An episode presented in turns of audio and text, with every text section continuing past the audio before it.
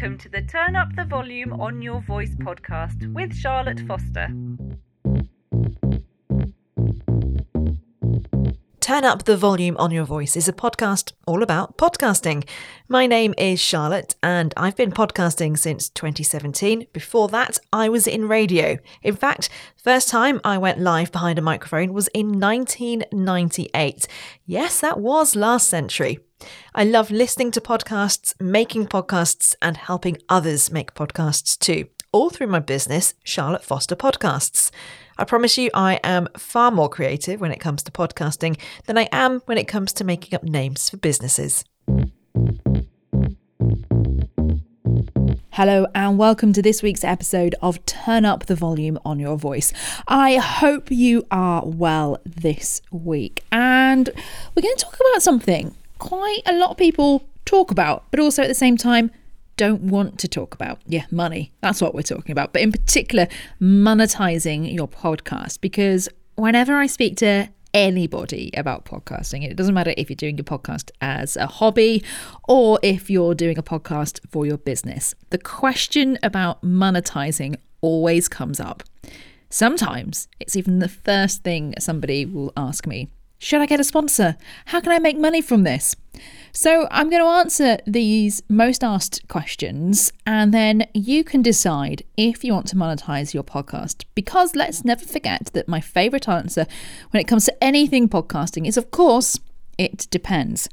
And yes, yes, you can make money from your podcast without getting it sponsored.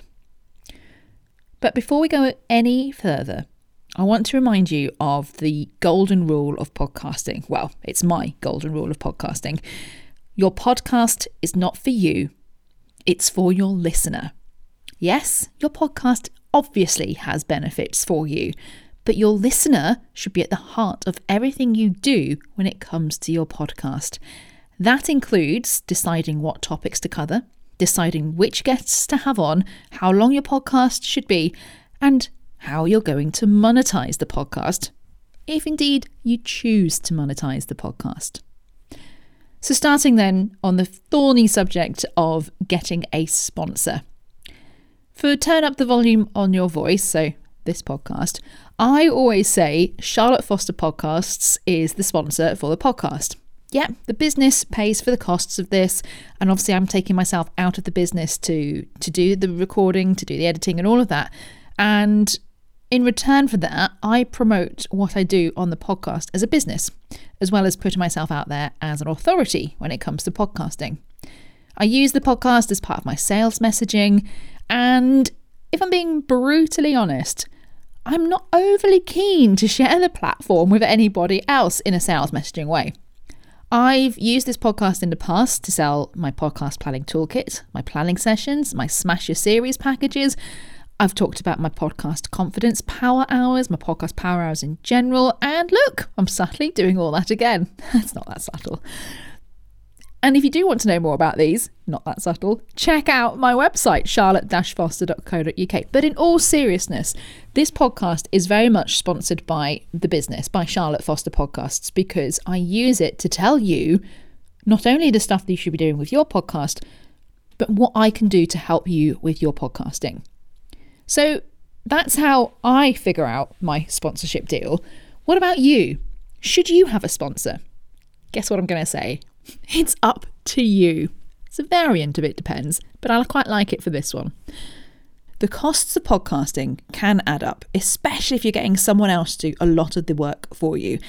And of course, it would be really nice to get some of that money back, yeah?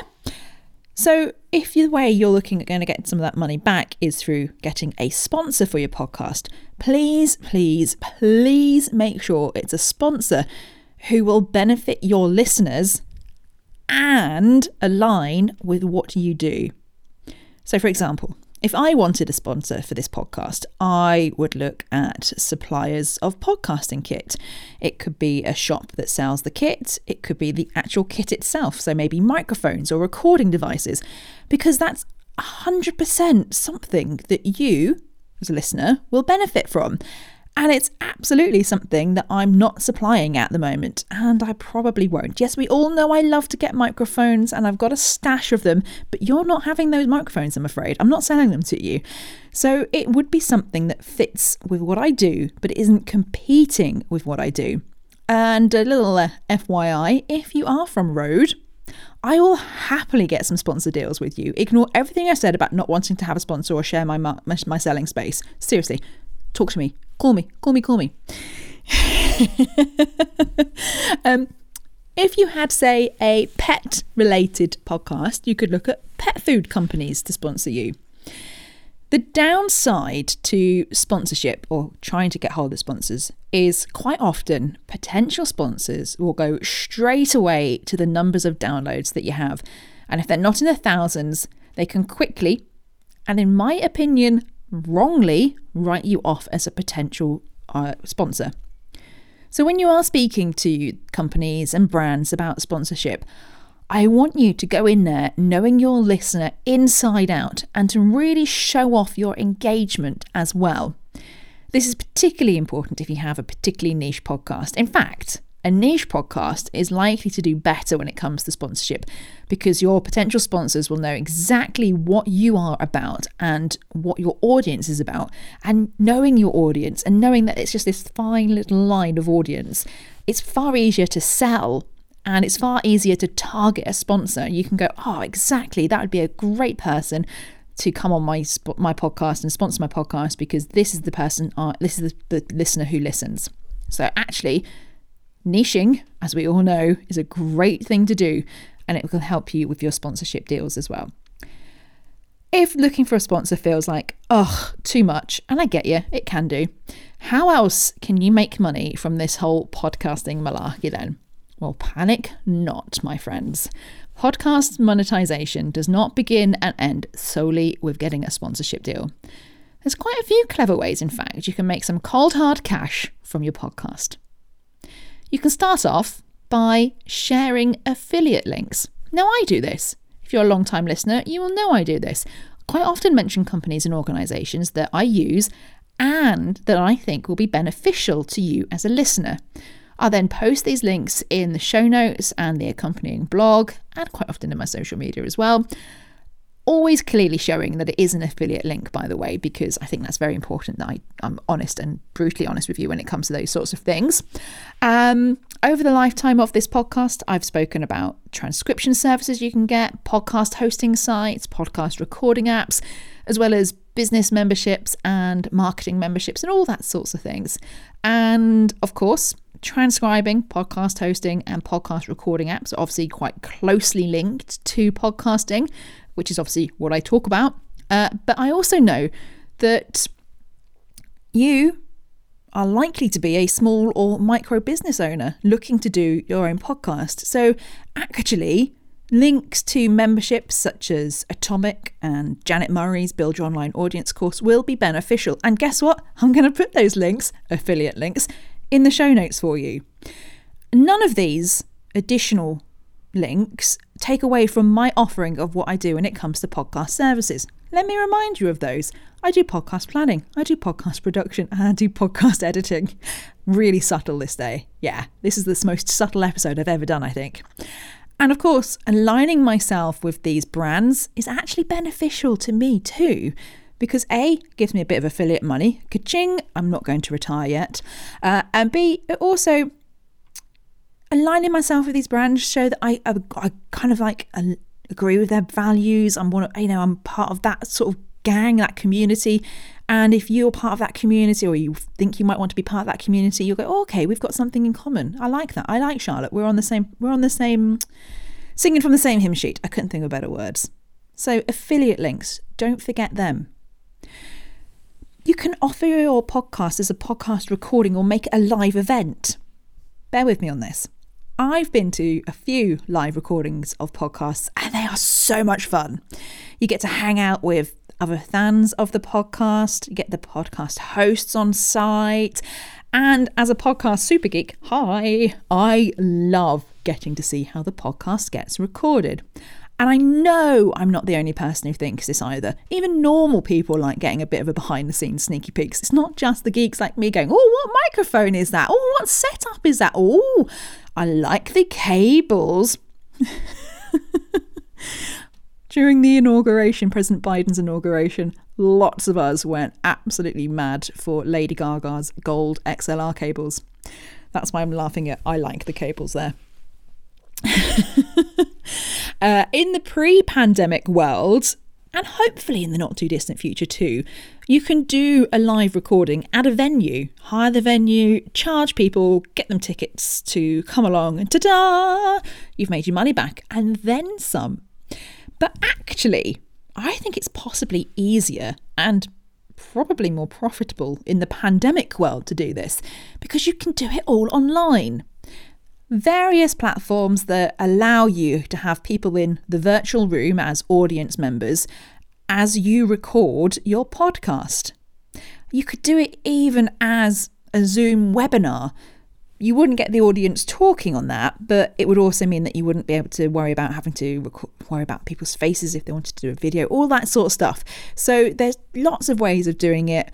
Um, Riverside.fm, and if you go to the show notes, that will be an affiliate link as well. They have a way of getting audience members into the room as such when you're recording. So I think it's a really good idea. You can charge people for the link, the ticket as such, the virtual ticket. They get the whole recording experience, the warts and all, the unedited bits, the outtakes, the jokes, the unpolished stuff. And do you know what? Give them a give them a um, a question and answer or an extra session that doesn't go out anywhere else as a bit of a thank you for paying for something that actually they could get for free, but in a different experience. I'm actually going to do this, I think. I'm going to do this, and I think I'm going to do it sooner rather than later. Let me get the house move sorted out. But uh, I think that would be a really nice way of just doing, getting people involved because let's be honest, I love performing. And having a live audience just changes a little bit and it just lifts you and it's just really really fun for a podcast. And what a great way to to meet people as well and to meet potential people that might want to start buying from you. This could tie up, actually, this next thing could tie up with doing a live event because sell merchandise. I love a mug, I love a pen, and whatever merch you might have, I will more than likely buy it too. So if you've got something that you can really connect to your podcast, a phrase, a saying, do you know what? I should get it depends written on a t shirt or a mug or something and sell that as merch. Actually, that's a really good idea. Hold this thought, Charlotte get it printed on some merch, sell it. I have so many podcast related t shirts that I have bought because I love them. Might be just me that might have a little weird t-shirt collection going on. It was my way of getting through uh, lockdown one was to buy lots of random branded t-shirts. Um, but when you've got people with your merch, do you know what else you can do? You can encourage them to take photos of themselves with your with your swag, that's what people call it, isn't it? The swag. Uh, whack those all over social media and share the podcast love. Because let's never forget what I also say about telling people about your podcast. You need to be a massive podcast bore. So, getting merch, getting it to other people, getting those people to take a photo of themselves and put it on their social media, you are spreading the podcast love, and they have paid to do that. That's amazing. So, find your podcast phrase and make it your part of your merch or something to do with the podcast. Make it so you just build that community. I think that's a really good idea. And you might start seeing some podcast merch from me soon. So, first of all, that's the uh, live event that I'm going to put on, and I'm going to put on my podcast merch. Love it. Repurpose your podcast. Now, I often talk about how my podcast is the base for my blog or my social media posts, and that is a great example of content repurposing. But I'll be honest, it doesn't bring in the money because I'm not selling my blogs or my LinkedIn or my Instagram posts. I mean, I absolutely should because my Canva designs are quite frankly outstanding. I mean, if the podcasting does go wrong, I might just remodel myself as a Canva designer. and if you don't know why this is frankly hilarious, I encourage you to give me a follow on Instagram and connect to me on LinkedIn at Charlotte Foster Podcasts on Instagram and uh, Charlotte Foster on LinkedIn. Because I'll be honest, my Canva designs are a worry. But here's the thing you've got so much content, or at least you soon will have so much content from your podcast, that you should be able to repurpose it into something you can sell, such as a book or even an online course. So much of the content in my podcast planning toolkit comes from the stuff that I've done on the podcast first. Yes, I've had to tweak it so that it fits the different format from being a toolkit, so an ebook and a little masterclass. But the main work, all the hard work, in fact, was done from the podcast. And yes, I did pay someone to make it look better than it would have if I'd have made it. See previous uh, Canva chat. But I've made my money back on that. The hard work has been done with the podcast content. Use that as your first draft for an online course or a book or a workshop or whatever and sell it. It will work, I promise you. This next idea is somewhat controversial and I'll be honest, not something I feel personally comfortable with because it's charging your guests to come on your podcast. Now, I don't feel comfortable with this because I worry it will end with podcasts just being filled with guests who can afford to go on and not being filled with guests who are going to provide a quality experience for your audience. Remember, your guest choice, like everything else about your podcast, should be down to how it will benefit your listener. But I know this does happen.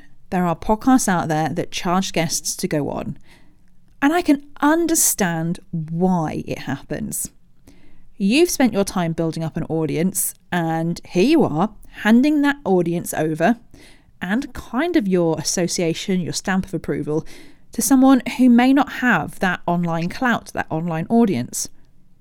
Shouldn't they compensate you a little bit for getting their message in front of your audience? I don't know. And I've been thinking about this a lot about whether I can personally square the charging the guest circle. And I'm not judging all of you who do do it, okay? It's not, it's this is me. This is my personal thoughts. I mean, I'll be honest, some people out there who are charging people to go on podcasts are actually scamming people. For others, I get why you want to protect your brand, your association, and the fact that you've spent years building up your online audience. So, some people are scammers and scum, just beware. The only way I think I could do it to charge someone to come on my podcast as my guest is to offer um, offer the offer the guest because they could be a potential client or they could be a client a discount offer them a discount on a coaching session that you might run or a mastermind session or something a power hour whatever it is that you do offer them to do that in return for the discount, they have their session recorded as a podcast.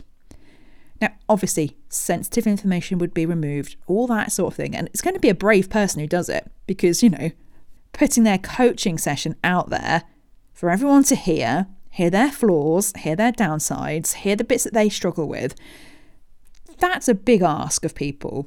And then to ask them to pay for it as well. But if you're someone who normally commands lots of money to do a one on one coaching session and you're going to say, okay, you can have it for much less, but this is the deal, might be a good bargain for someone. And I think actually it could work. It works great for you and your audience because people hear your coaching style. They learn from what you're saying as well to the guest on the podcast. And the guest on the podcast gets the discounted session, loads of value, and gets in front of your audience. That's the only way I could see it working, the whole charging guessings. But like I say, that's my personal view.